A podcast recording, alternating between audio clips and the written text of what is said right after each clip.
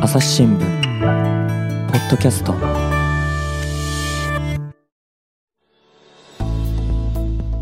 朝日新聞の神田大輔です、えー前回に引き続きましてですね文化暮らし報道部から太田雅彦記者にお話を伺います太田さんよろしくお願いしますはい、よろしくお願いいたします。でまああの前回からですね犬猫の遺伝性疾患のお話聞いておりまして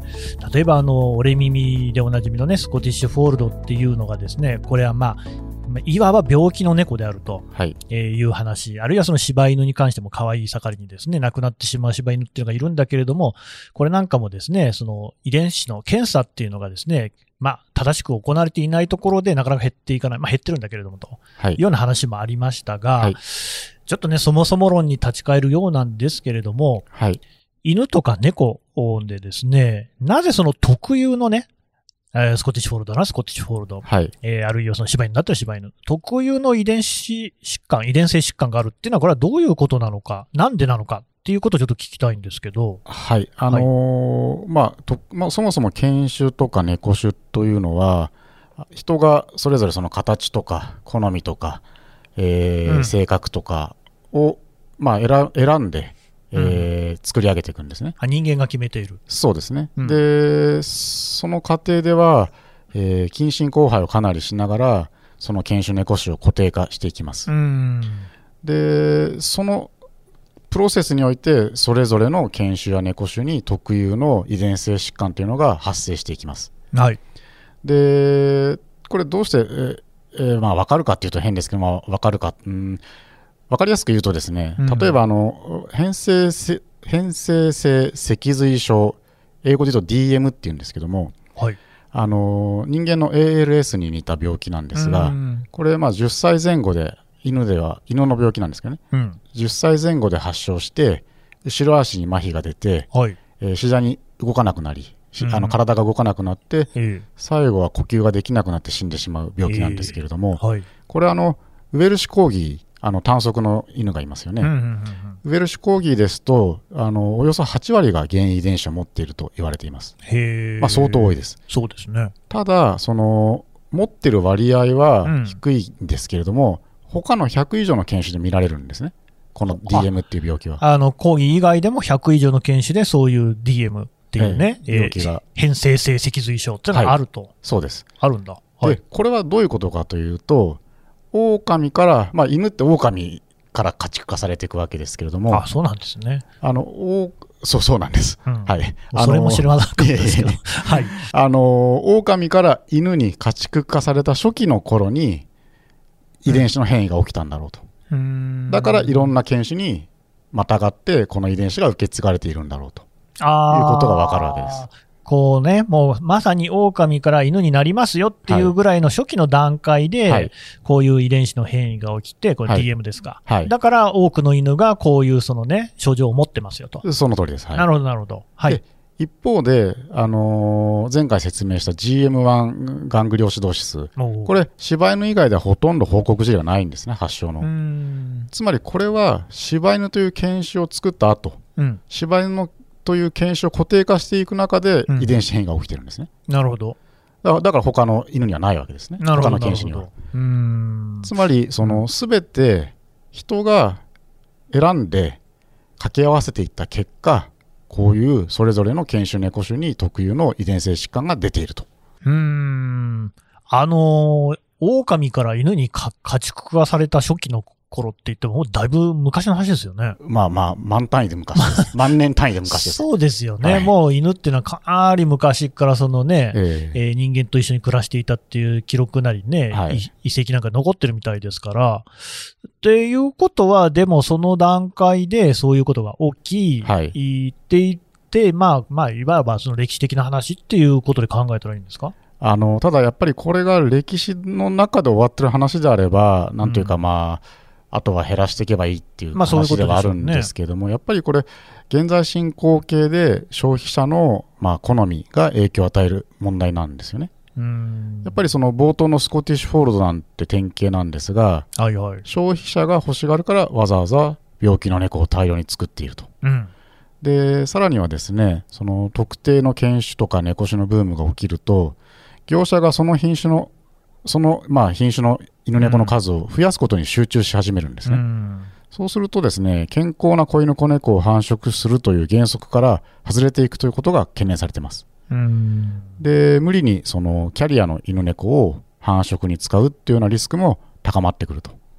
いうふうに言われています。まあ要するに結局人間が欲しがるからそういうものがどんどん生まれてくると。そうなんです。はい。あれでしたよね。前にこの犬猫の話から外れますけれども、動物園の話とか聞いてる時もね、ええあの、テレビ番組の影響なんかでカピバラがね、そうですね。あの、はいに普通に人間が飼えるようなもんじゃないのに、うん自分家で飼おうとして、え結局捨てられてみたいなね、話とかもありましたけれども、やっぱりなんかそういうその人間が勝手に、しかもブームとかでね、はい。あの、あれがいい、これがいいっていうところが、えー犬や猫に対してその病気っていうものをですね、はいえーた大量に作っていくというか、あ遺伝させていくっていうような結果になっていると。そうですね。はい。あーで、まあ最近話題、まあ話題にって言っても、その専門家の間で話題になってるのがチワワなんですけれども、実は。チワワ。はいはいまあ、犬種で言えば、まあ、ほぼほぼトイプードルについてナンバー2の人気を誇っているおー犬ですけれども、うん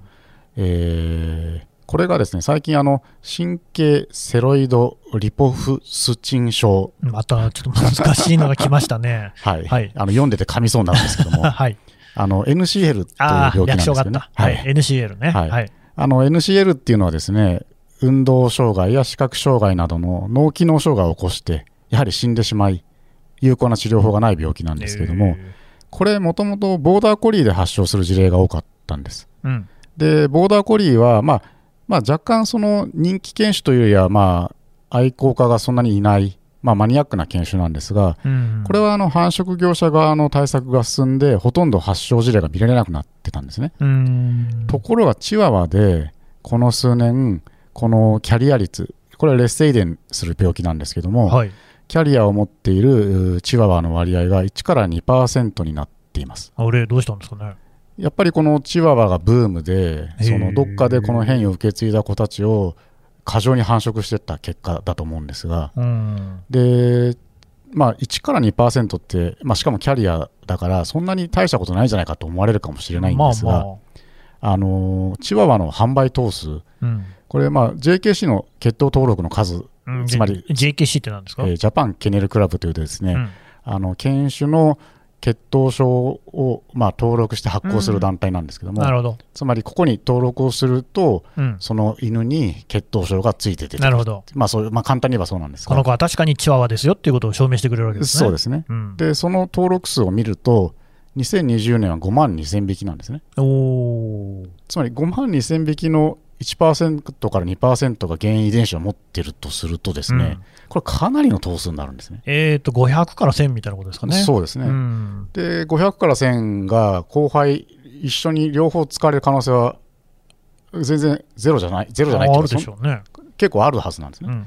だからこれはやはりそのかなり専門家の間に今注視あの注目されていてうんそのブームで数多く繁殖することで遺伝性疾患が顕在化しやすくなる事例の一つとして今、うん相当まあ注意深く見守られている状態ですねあの、本当に無学で申し訳ないですけど、いえいえチワワって今人気あるんですかチワワはあのんあの学問の問題ではないんですが結構人気があり ますね、はい、ずっと人気あるんですか、ね、ずっとありますだから大体あのトイプードルに続いてあー2位や3位の座を保ってますねそのトイプードルはどうですかそういう病気っていうのはないんです かトイプードルの場合は、あの、よく見られる病気と言われているのが、えーこれもまた読む読みますよ。はい。えー進行性網膜萎縮症お、えー PRA という略称があるんであーもすこがっち。はちょっと日本語で分かりやすいですね。網膜が萎縮していくんですかね。そうです。網膜が萎縮するなどしてですね、うん最終的には失明してしまう可能性があえるー病気です。ああの、まあ、亡くなるわけではないんですあ。が、うん。あのーやっぱり目が見えなくなるいやいやそれは大変なこと大変なこと、ですよ犬いくら鼻がいいとは言ってもですね、うん。で、まあ、これですね、あのまあ、先ほどというか、前回お伝えしたように、まあ、独自のデータあー、うちが入手した独自データを見ていきますと、はい。例えば AHB さんのおおデータですとですね、まあ HB っていうのはその全国展開してるペットショップの、ねそうですねお運転運営会社ですねえ。ペットはいプラスというペットショップの運営会社ですけれども、ここがあー、まあ、さあの前回申し上げたように、すべての子犬、子猫の遺伝子検査をしているわけですが、うんここのいけその検査した結果のデータによるとですねトイプードルで、えー先ほどの PRA のおー原因遺伝子のキャリア率っていうのが16.8%高いですね。高いんですアフェクティッドで1.1%こへえ。れは相当高いです、ごめんなさい、キャリアとアフェクテッドでどういうに違そううんででししたたっけえーキャリアというのは、うんあこれまあ PRA 同じく劣性遺伝する病気なので、うんうんえー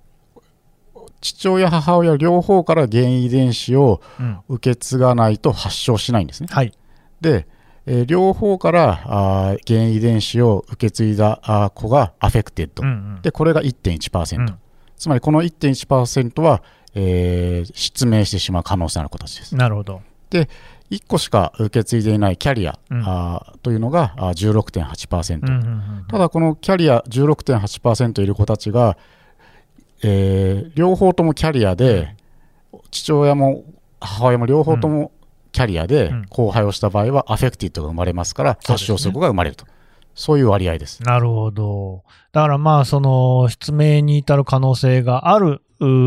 ートイプードルだけで、まあ、1%強あそうっですて、ねさらにその次世代に引き継がれていくっていうことに関して言うと、もう17%近くはあるっていうことなんですね。そうですね。ね次世代に引き継がれる可能性のあるのがそのくらいあると。うーん。でこの PRA だから失明してしまう病気なんですけれども、うんあのミニチュアダックスフントに至ってはですねほうこれキャリア率が45.6%、へえ。アフェクテッド率が11.6%ほでつまり、まあ、先ほどのジャパンケネルクラブの血糖登録の数を見てる見るとう。、うん。 2020年でミニチュアダックスの血糖症2万178頭なんですねうんでこのうちの、まあ、1割強がアフェクティッドな可能性があるとうん。うん。結構な量のうんミニチュアダックスフント失明するんだなっていう単純計算で2000頭を超えてきますね。しかも1年ですからね1年でね。はいいやーほしかもそのキャリア率、つまはりい次の世代まで引き継ぐってことになってくると、もうほとんど半数っていう数値じゃないですそうか。なんですで大変ですよね。大変なんですよでこれはさっきのえーっと講義の DM の保有率が8割って話をしましたけれどもうん。実はここまでですねキャリア率が高いとですねうんなかなか改善しにくいですうん。うんなぜかというと繁殖にそのキャリア同士で繁殖するとうん発症する子が出ちゃうわけですね、だかなるほど。らキャリアとその原因遺伝子を持ってないこの組み合わせっていうふうに限られてくるわけですうん。そうすると、組み合わせが非常に限定的になってくるの分かりますああ、そうでしょうね。半分そういう状態であっうんそうでしょうね。そういう状態で選択をしすぎると、今度は、うんまあ、いでその近親交配うんに近くなってしまったり、うんその別のうん問題遺伝子をうん受け継ぎやすくなってしまったりして、なかなかここまで広がってしまうと解決するのは難しいうんというふうに考えられます。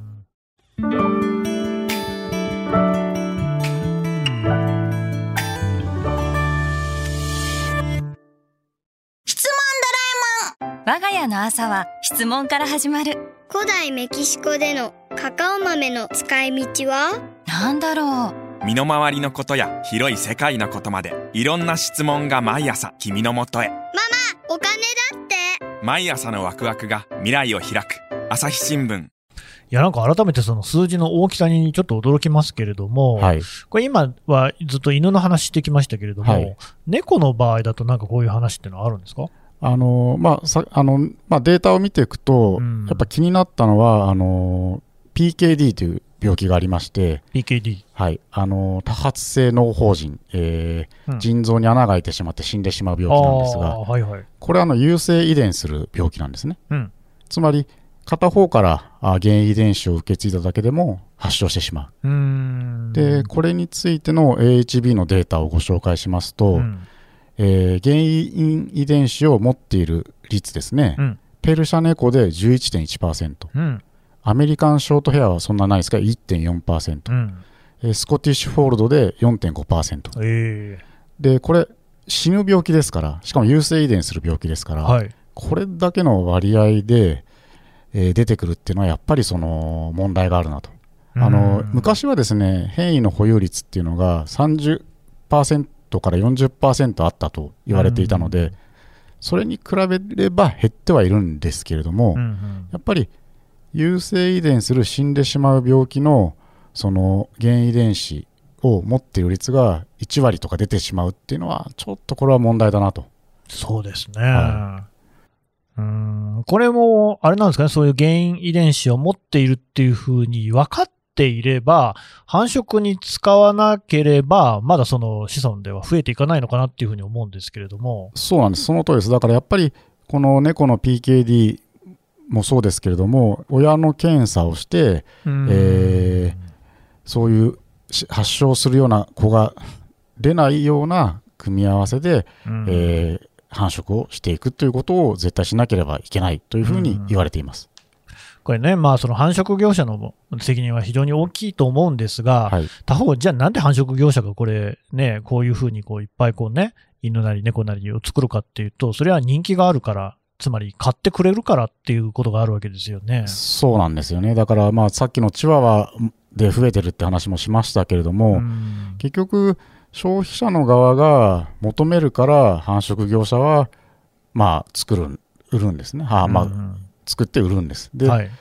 そのまあ彼らビジネスですからなるべく高く売れるうんつまり流行っている犬猫ですねなるべく高く売れるっていうのは、まあそうですね。でそういう犬猫をなるべく多く繁殖しようっていう誘惑には勝てないんですねうんですからあのもちろん繁殖業者の側がきそのまあペットショップがその繁検査費を補助したりするっていう努力も必要ですがうん彼らがその対策をしなければいけない問題ではあるんですけれども、うんなぜ繁殖業者が対策が進まないし、えーまあ、じ現実にその増えるような疾患も出てるのかっていうと、やはりブームを作り出す消費者の意識というのが、えー根源になっているんだなというふうに、えー思います。なんかあのーまあ、ちょっと直接関係あるのか分かんないんですけど、はい最近街なんか歩いてても気になるのが、そのいい悪いっていうことでもないんですけど、えーあの例えば、犬なのかな、その普通は、えー、とリードをつけて散歩をさせるってことはあると思うんですけれども、はい結構なんか抱っこしてる人多いなと思っていて、あーなんかまあ、そのね、歩かせないのか歩けないのか、僕には全く分かりませんけれども、はい、そんなんか関係ありますかね、どうですかね、ああそれは別に関係ない。まあだからさっき申し上げましたけど、あのコーギーみたいな犬でいうと、うん10歳ぐらいに DM が発症しますので、あの散歩とかしにくくなるんですね。うんあのまあ、実はですねこの例えばコーギーの DM みたいな話で言うとこれあの犬の寿命が伸びたから目立ってきたとも言えるんですね。おお、そうなんですね。あの昔ののちょっと今手元に具体的なデータはそんなないですけども、うん今犬って14歳ぐらいまで平均寿命でいきますよね。うん、そうなんですね。外で飼ってた時代うん、外に繋いでたような時代ってフィラリアにかかったりとかあああのあってそのそんなに寿命は長くなかったんですよそうか、外に飼ってないんですね、今ね。今まあ家の中で飼ってますそうか、犬小屋とかそういえば見ないですね。はい、い、やー、そうか、ドラえもんの世界だと未だにね、犬小屋に犬そうそうそうそうつながれてますけど、そういやないわ。でやっぱ寿命が伸びてきた結果だ10歳前後で発症するってことはその昔だったら発症する前に寿命が尽きてた可能性があるわけなでするよほどね。そういう意味でもまあそのなんなんていうんですかねその新たに問題になってくる遺伝子みし遺伝性疾患みたいなのもあったりしていてうんおそらくその抱っこして散歩してるっていうのはその長生きした結果うん単純にまあ足腰が弱った子がいるんだろうとは思うんですが、うんそういう場合は、まあ、そうやって抱っこしてでも散歩するだろうなと思いますけどね。あと思うのは、その抱っこできるぐらいの大きさなんですよ。あ多あ、分そうです、ね。犬って僕のイメージだと、僕もね、あの子供の自分にはよく犬に吠えられたもんですけれども、えでかくて怖かったんですよ。え なるほど。最近、みんな割とこう、コンパクトな感じしませんかね。あの、これはですね、本当にその小さい、まあ、根っこではあんまりもしかしたらまだ見られないかもしれないですけど、犬についてはとにかく小さい子、小さい子っていうのがみんな求めるんですよね。え、なんでですかいや、小さいのが好きなんじゃないですか。あ僕はそんなことないけどっていうあの、だからトト感じイですプードルけどみんなちっちゃいですよね。もちっちゃいし、最近はトイっていうぐらいだティーカッププードルなんて言ったりするわけですよ。それなんですか、ティーカップぐらいの大きさってことですかまあ、さすがにティーカップには入らないんですけども、ティーカップに入るが小さい。うーんみたいな言い方もしますし、うまあ、ん柴犬で言えば豆柴み豆たい柴なのもありねますそようだそううだ。はい。だから、ペットショップの店頭に行ってもですね、小さい子の方が高いんです。えー、あ、そうなんですか。はい。あで、まあ、これはですねあのエビデンスがあるわけではないんですが、ーうんあの実はあるペットショップチェーンの経営者に取材をしていてこの遺伝性疾患の問題で、うんその人が、まあ、ふとこういう話をしたんですねほあの原因遺伝子を持たないクリアこれクリアって言うんですけどね原因遺伝子を持たううない、んあのクリアの子ばっかりを使って繁殖をしているとみんな健康有料児になってくるといいじゃないですか。いやいいんですよがっちりして元気な子たちばかりになってしまう素と晴らしいじゃないですかい。や素晴らしいんですよ、うんところがお客さんはか弱い一輪の可憐な花みたいな子を求めるおおだから繁殖業者がキャリアやアフェクティッドでもそういう犬猫つまりななんかちょっと不健康っぽくなるー。うん。犬猫を繁殖に使いたがる気持ちは分からなくもないっていうようなことを言ってるんですねへえ。だからやっぱりその小さくてか細い子うんみたいなものを消費者がそういう子を求めると繁殖業者の方はそういう本来のその本来その犬種本来その犬種が定められた大きさとかあるわけですね、うんよりもなるべく小さい子小さい子を使おうとするわけですようんでまあ小さいからって言ってイコール不健康なわけじゃないんですけれどうんも、うんそうは言っても健康有料児がとは逆の方向に向かっていくわけですねこれですね。でそういうふうにしてやっぱりその市場消費者の趣味思考がそういう市場を作ってしまっている、うん、でそのペットショップチェーンのまあ社長が言うようになんかか弱い一輪の可憐な花みたいなこれ多分結果論だと思うんですようんうん、その今までキャリアの子とかエフェクティッドの子を使ってたら結果としてなんかか細い子ができてたんでしょうねうん、そその病気になるかどうかは別として、なるほどねはいはいはいはいだからその子たちの遺伝子が受け継がれてきたとうんということを考えると、やっぱりその消費者の側がし作り出している市場において、うんその犬猫の、まあ、値段が決まるわけです。うんで、その高いものを繁殖しよう、多く繁殖しようと思わせているのはうん消費者なんですね。うんだから消費者の側が知識を持つ、うん自覚を高めるっていうことをしていくと、もしかしたら、ゆっくりではあるが、事態が改善されていく可能性はありますねとう。んなんかこれあれですよね、あの、小田さん、転職みたいな話ですね。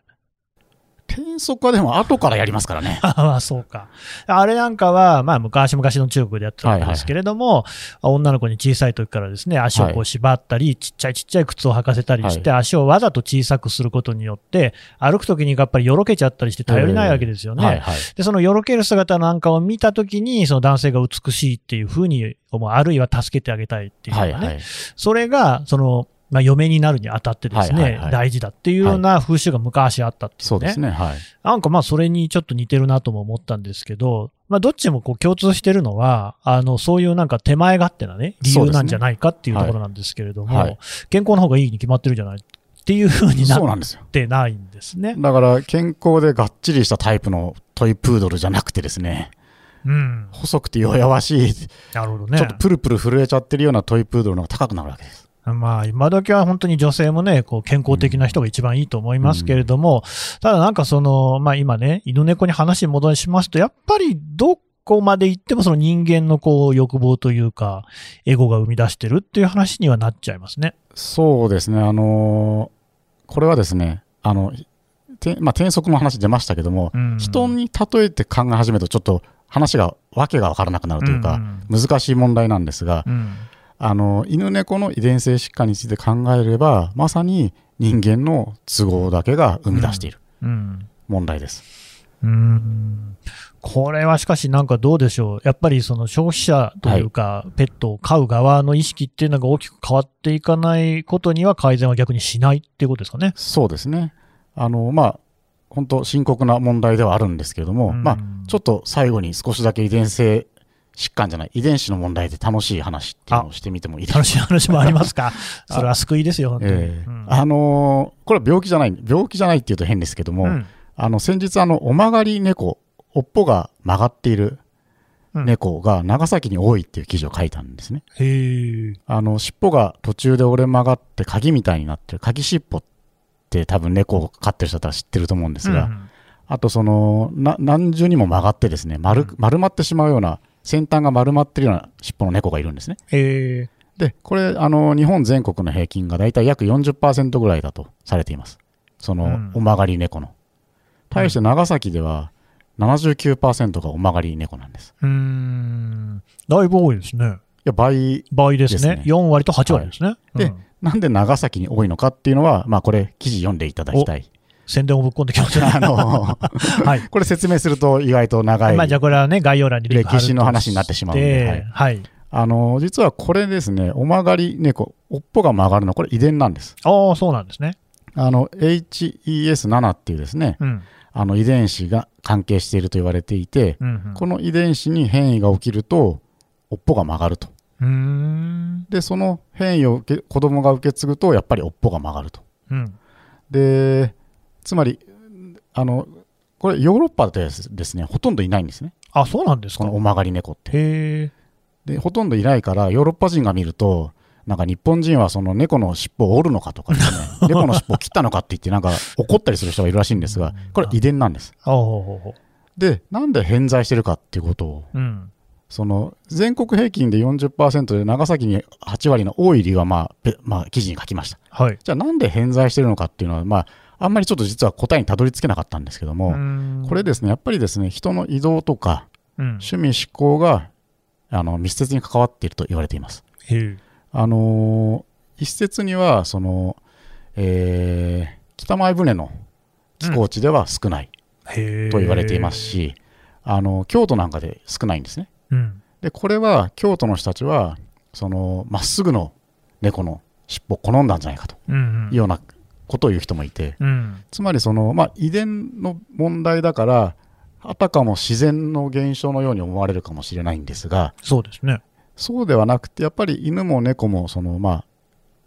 家畜なんですねまあ、それはそうですね。人と密接に関わって今に至る病あ動物なんです。間違いないです。はい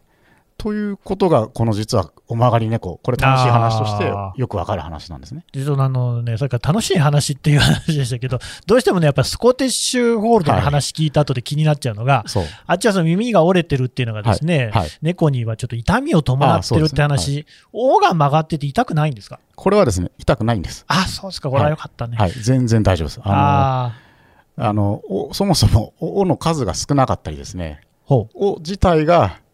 変形したりしてる。あ、おじゃない、あの、おの骨自体が少なかったり、へえ。おの骨自体が変形したりしてるんで、これは大丈夫です。痛みがないんです。うんうんうんだから、楽しいんです。なるほどね、はい別にそれは単なる個性という話であって、後世です。はい。全然別にそれでもいいんだっていう。しかも、鍵尻尾は幸せを引っ掛けてきてくれる幸運おーをもたらす猫と言われてるぐらいですから。そうなんですね、はいじゃあなんかのね、鍵をね、困った時もね、なんかこう扉をこう開いてくれるかもしれないみたいな。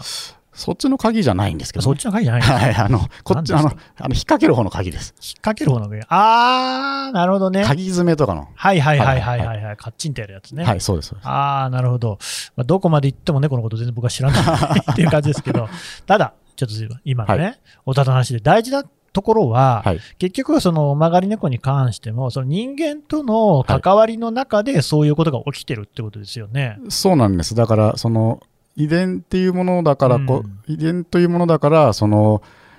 自然だとか、うんうんしょうがないんだじゃなくて、うんあの、まあ、遺伝性疾患の話に戻りますとですね、うん人と密接に関わって起きてることである。そうですね。ですから、やっぱり、その、人しかも人が解決できる問題なんですね。うん。遺伝性疾うんう患。んあの、スコティッシュフォールドの折れ耳も。うんですからやっぱりこれ解決に乗り出す責任っていうのが人にあるんじゃないかなっていうことをまあちょっと申し上げたくてうーんはいだから大事なのは人間が解決できるっていうところですよね。そうなんですはいうんちょっとここはね、やっぱりこうね、一人一人でそういう心持ちを持てば、だいぶこうね、えー犬猫のあり方、社会のあり方みたいなのも変わってくんじゃないかなっていうところですね。はい、わかりました。太田さんどうもありがとうございました。はいありがとうございました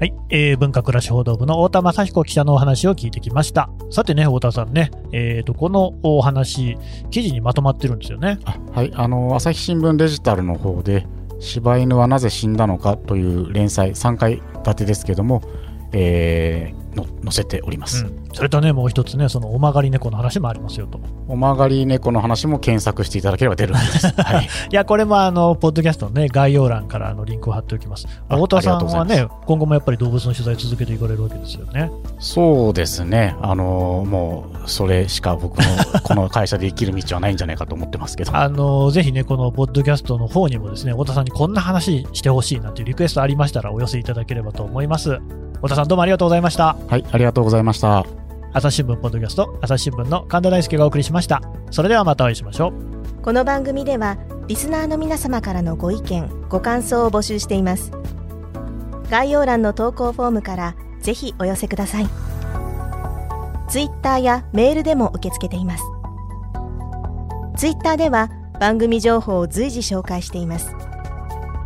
アットマーク朝日ポッドキャスト朝日新聞ポッドキャストで検索してみてください